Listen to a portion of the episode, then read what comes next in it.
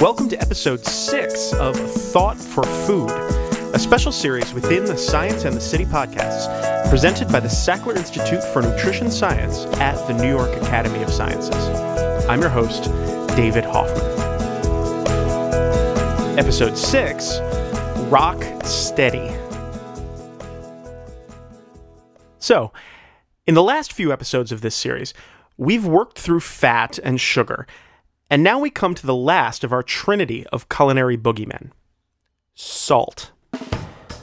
And it turns out salt is downright fascinating stuff for all kinds of reasons from culinary to historical to medical, even military.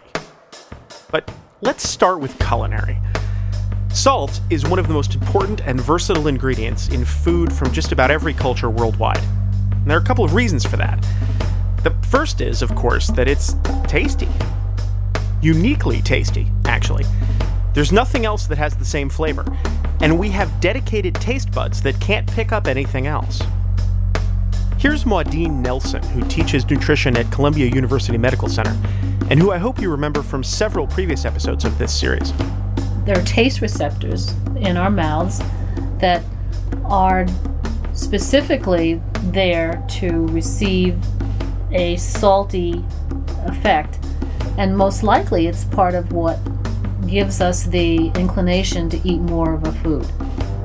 So there is an innate liking for salt. I mean, that's the whole idea about you can't eat one chip, is because that salt, that saline solution that forms on your tongue when you're eating that chip, is so good you definitely want to go back for another. It wasn't for the potato. Salt also has another unique characteristic. If you use it in small quantities, you can't necessarily taste the saltiness, but it makes other flavors come forward. Sweets taste sweeter, meats taste meatier, and vegetables more like themselves. It's this chameleon quality of salt that makes it so popular with cooks. The use of salt is actually the original definition of the word seasoning, and a trained chef will put a little pinch of salt in almost everything he makes. The food industry puts salt in just about every packaged food that's available, too, because without it, most things are really pretty bland. If you've ever had bread that was accidentally made without salt, it's almost inedible. Salt is and has been so ubiquitous in food since time immemorial that most of us have never stopped to notice how downright strange it is. For starters, it's a rock. We eat other minerals, of course, meaning inorganic micronutrients, iron, magnesium, zinc, but they come to us via organic tissues. For instance, vegetables that pick them up in small quantities from the soil they grow in. We don't just grind up iron ore and sprinkle it on our salad. But salt comes out of the ground in pretty much the same form in which we eat it complete mineral crystals. Also, the two component chemicals that make up what we call salt are, taken by themselves, incredibly nasty things. Sodium is approximately 40% of the, the weight of table salt, and the other half is chlorine. So when you get sodium and chlorine together, you form sodium chloride.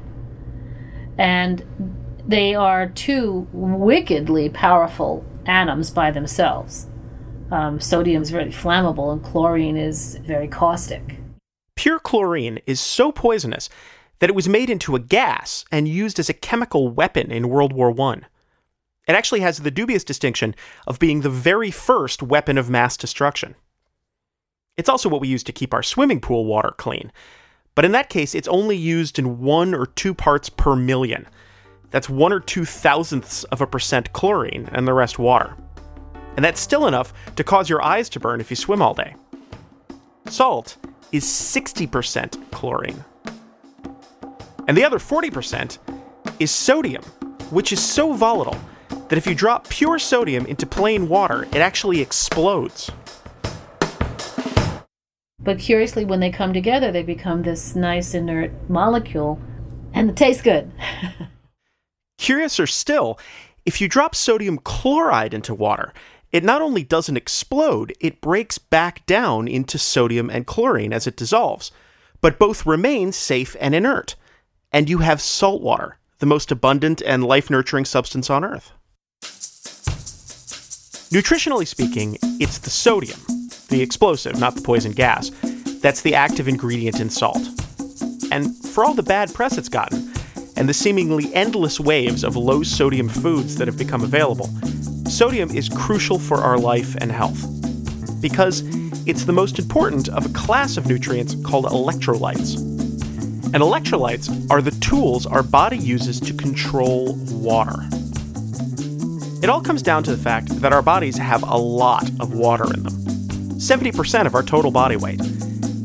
But that water isn't 100% pure H2O. It has a lot of other stuff, minerals and such, collectively known as solutes, floating around in it. Here's Dr. Michael Alderman, professor emeritus of cardiology at the Albert Einstein Medical Center here in New York, and editor in chief of the American Journal of Hypertension.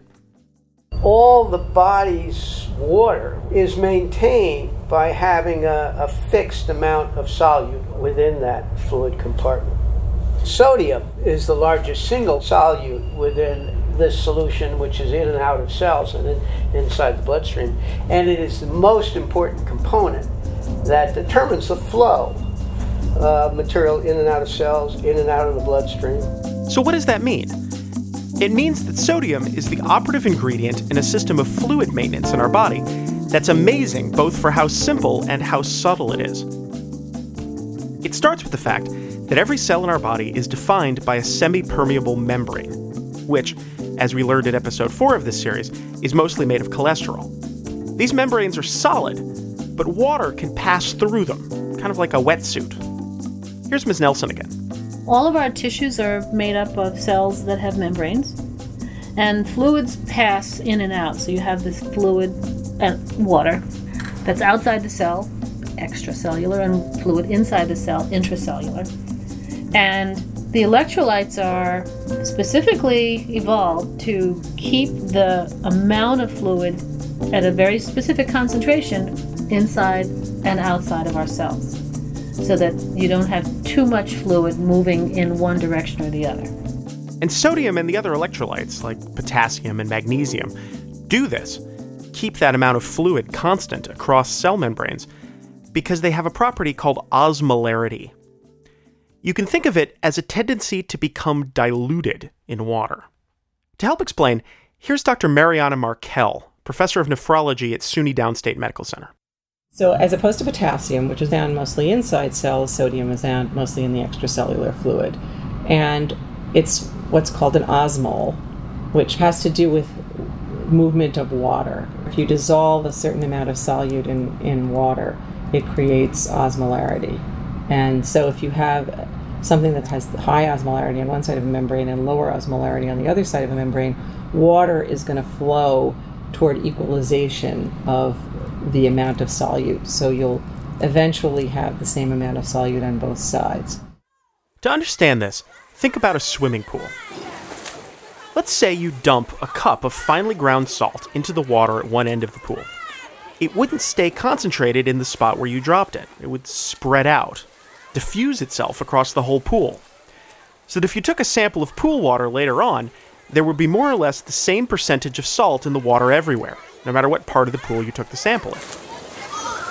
Now, let's say you had two pools with a wall between them one entirely filled with water and one entirely filled with salt.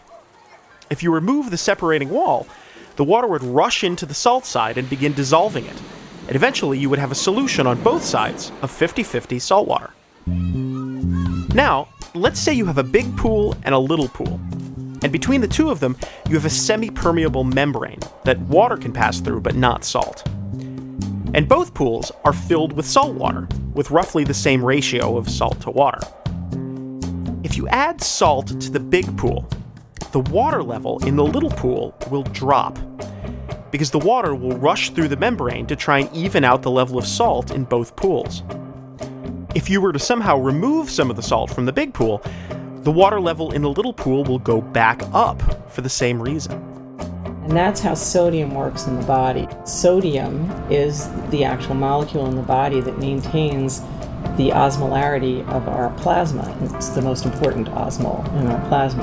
That means that the body maintains a constant level of water inside the cells, keeps them from becoming dehydrated, by maintaining a constant level of sodium in the plasma that surrounds the cell. A level that matches the osmolarity of the other kinds of electrolytes that are inside the cell, on the other side of the membrane.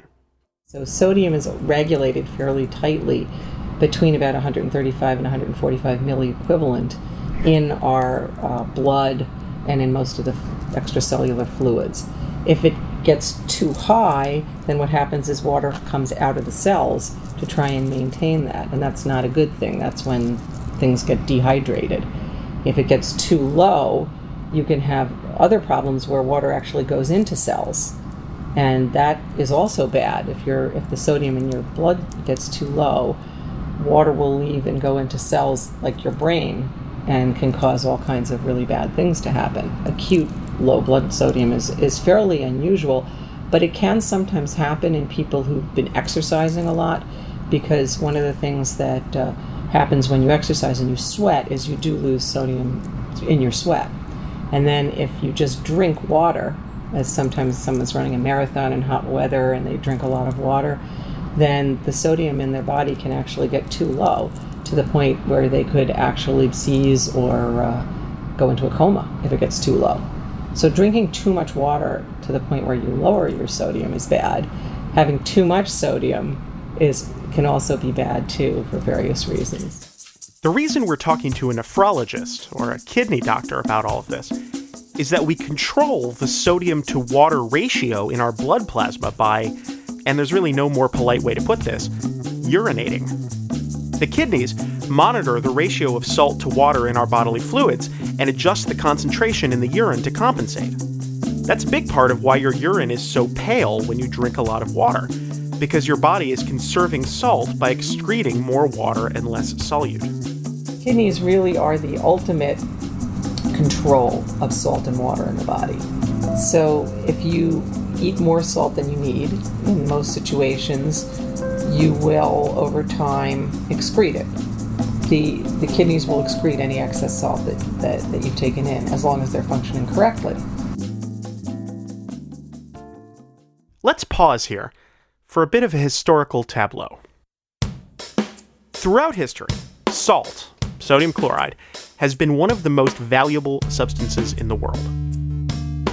It has been a symbol of, of power and might, the one who sits above the salt. And it's, you know, it's a symbol of um, human protection. So you throw salt over your shoulder to get rid of bad spirits. The very word uh, salary comes from the Latin sales, and, and the Roman army was paid in salt. Uh, the salt trade to the east of the army. Salt has always been recognized as a manner of cash transport. This is partially because it's delicious, partially because we need it for our health, partially because until the late 19th century it was very difficult and expensive to produce, but mostly for an entirely different reason. Salt was one of the most valuable substances in the world because it works absolutely brilliantly as a preservative. This is actually because of the same water balancing quality of sodium that makes it so important inside our bodies. To understand this, we have to understand that the microorganisms that make food go rotten and make us sick basically need the same things to live that we do water and food. So, when you have a food, it's just perfect for a microorganism to, to set up housekeeping in it. The microorganism wants the water in the food for its own life cycle. It wants to drink and, and pass the liquid, right? The microorganism wants the carbohydrate or the protein in the food because it can make its own enzymes to, to break it down for energy. So if you take the water out of the food, mold, viruses, and bacteria aren't as likely to live on the food. So, if you take almost any perishable food product, say a fish or a piece of fruit, and you pack enough salt around it and give it enough time, it will eventually become totally dehydrated and any nasty critters in it or around it will either die from want of water or move on to a friendlier environment. And the food you've saltified will stay safe to eat. That's called curing food. We all know that the very best way to keep food fresh for a long time without changing the flavor too much is by keeping it cold in a refrigerator or a freezer. But the modern refrigerator wasn't invented until the 1850s. This means that for the first couple of hundred thousand years of human existence, unless you lived somewhere with a lot of snow and ice, the only way to eat safely was to either eat your food fresh, directly out of the ground or off a freshly killed animal, or to pack it in salt. For basically all of the working poor for most of human history worldwide, the staples of life were salted meat, salted fish, and either bread or rice. This vital historical importance of salt as a preservative belies one of the most pervasive myths about sodium consumption that we eat more of it now in the modern Western world than we used to in the past, because of the fact that there's a significant quantity of salt in most modern packaged foods. Actually, the records we have access to from the 19th century and before tell a very different story. Soldiers in the Civil War were eating uh, 18 grams of sodium a day, 800 millimoles. The average American for the last, well, we know certainly for the last 50 years, has been remarkably stable at consuming about 150 to 160 millimoles. Oh wow! Today. So it's it's seven times as much or something. Yes, Six seven times. Another source of information are old recipes. People have been writing cookbooks since at least the 1300s, and many old recipes call for staggering amounts of salt, both as a preservative and because people have become so accustomed to the taste of it from eating so much salt preserved food. A typical recipe for butter from early 14th century England calls for one pound of salt to be added to every 10 pounds of dairy. That's about 10 times as much as modern salted butter. 17th century bacon was so salty that it had to be soaked in clean water for as much as two hours before cooking so it would be considered edible. Now, the reason we're all so concerned about sodium and how much of it we're eating and whether it's more or less than we used to eat, or more or less than we should eat, is that many very popular and widely accepted scientific studies have drawn a straight line between high sodium consumption and heart disease. More specifically, between high sodium consumption and high blood pressure. So you have to perfuse your organs with blood constantly. So you have to keep your blood pressure at a certain level. If it falls under, then your organs, you know, your pancreas, your everything doesn't get enough of a blood supply, therefore it's not being nourished. It's not getting its enough oxygen and taking away waste. And if your blood pressure gets too high for extended periods of time, then you're putting stress on the blood vessels. And that stress, if that's a blood vessel in the brain, could result in a rupture or a leak, and that means you will experience a stroke. And if that damage to the inside of the blood vessels becomes involved in another process, such as accumulation of scar tissue and cholesterol and calcium, you get plaques, and then those blood vessels lose their flexibility. And that then can lead to other cardiovascular complications like a heart attack. So we don't want blood pressure high because it just never ends well. And in general, the amount of salt in the diet has been shown to increase blood pressure.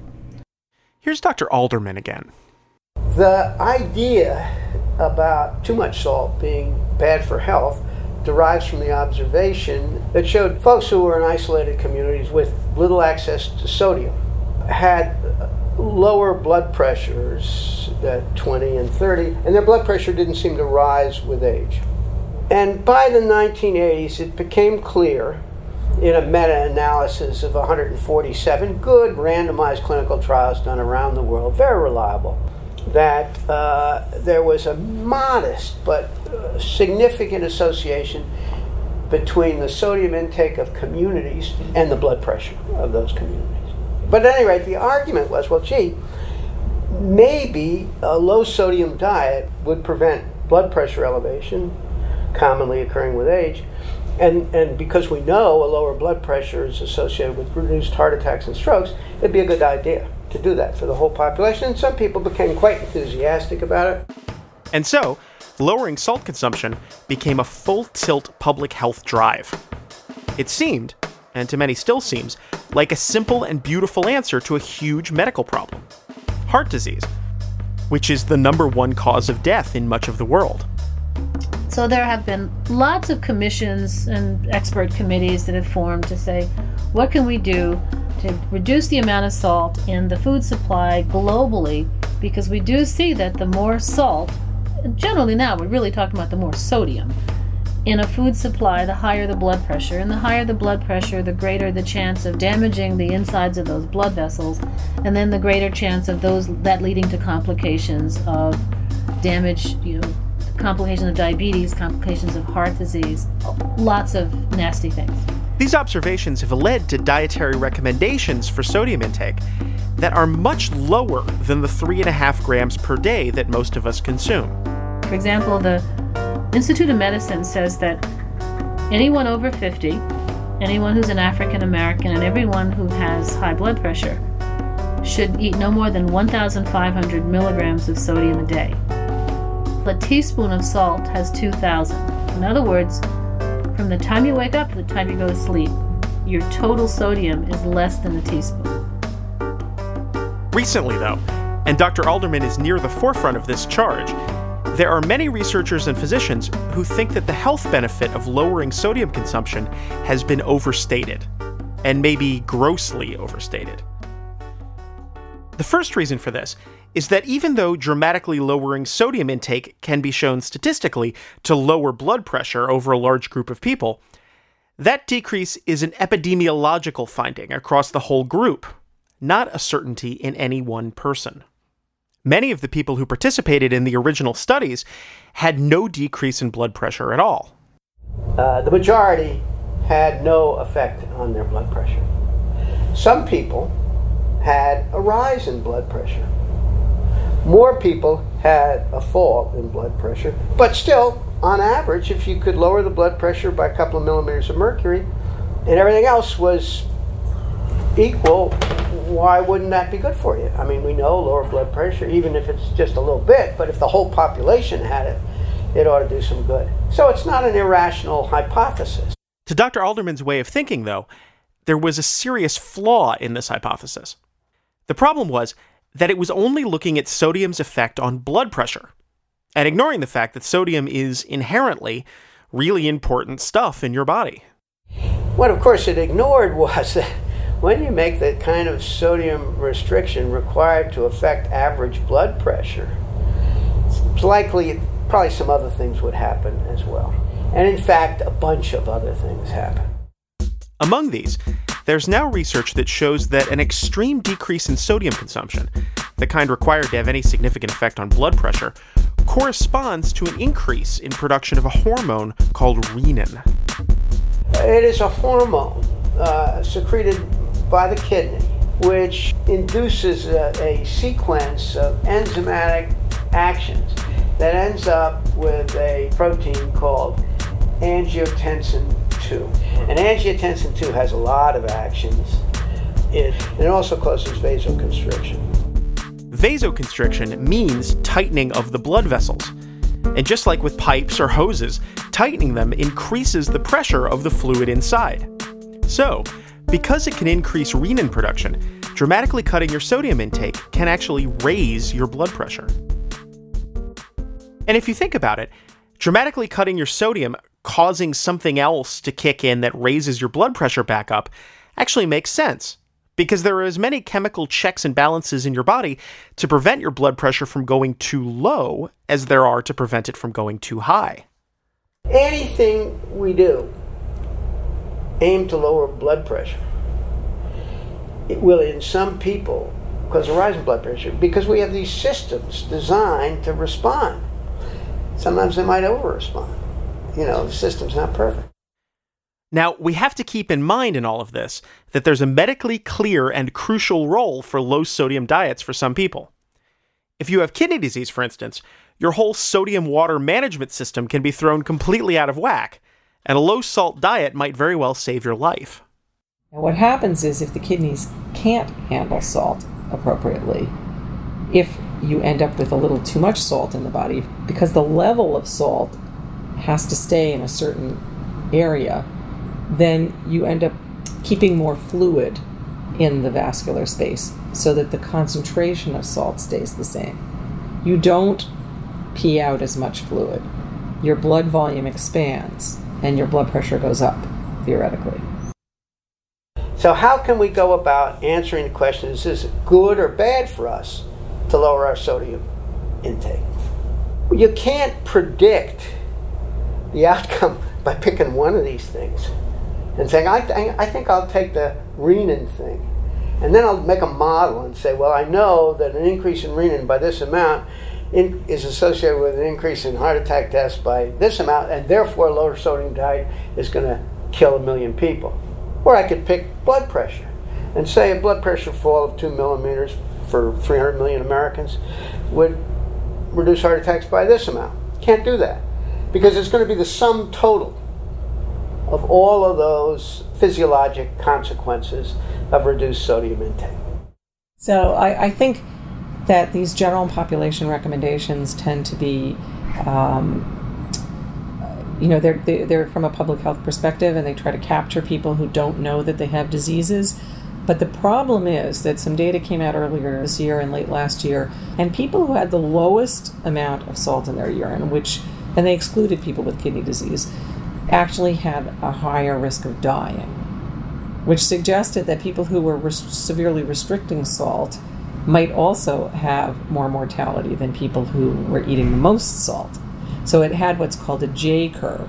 So the people at the lowest level had an increased risk of mortality, and the people at the highest level had an increased risk of mortality. So there's a sweet spot in the middle. There's a sweet spot in the middle, but the sweet spot in the middle was definitely higher than the recommendations for the restrictions that have come out lately. So, what's the answer here? Should we all be lowering our sodium intake, or raising it, or not worrying about it at all? Well, as unsatisfying as it may be, the only reasonable conclusion at the moment might be that it depends. For, for say, a 25 year old, otherwise healthy person, I don't know that there's a place for sodium restriction. I think that sort of a person, if they eat a balanced diet, will be fine.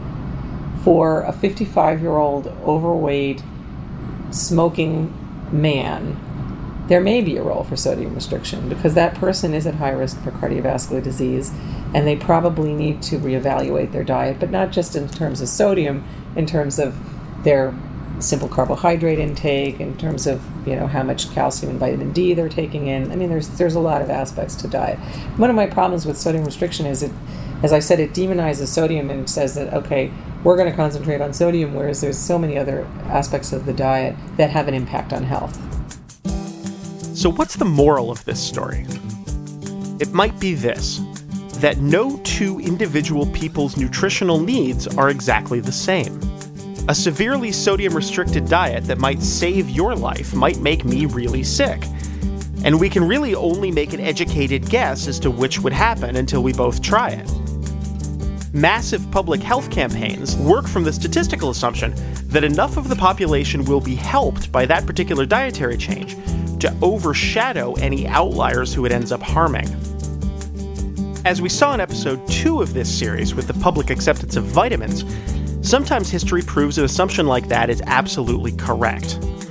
As we saw with the mass adoption of trans fat in episode 4, it's sometimes completely wrong.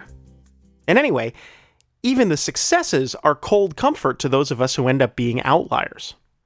All of which begs the question how are these assumptions made in the first place? And should they be? How do we know that we know what we think we know about nutrition? And is there a way to move towards a more personal understanding of what we should be eating? Tune in next time for the final installment of the first season of this series when we address that question directly by diving headfirst into the wild and woolly world of nutritional biomarkers. Special thanks to our experts in this episode Maudene Nelson, Dr. Michael Alderman, and Dr. Mariana Markell. Another invaluable resource to portions of this episode was the excellent book Salt A World History by Mark Kurlansky, published by Penguin Books 2002. This podcast was a production of Science and the City and the Sackler Institute for Nutrition Science, not for profit programs of the New York Academy of Sciences. Visit us on the web at scienceandthecity.org and nyas.org slash nutrition. And also, please feel free to share your thoughts with us about this podcast by email to scienceandthecity at nyas.org.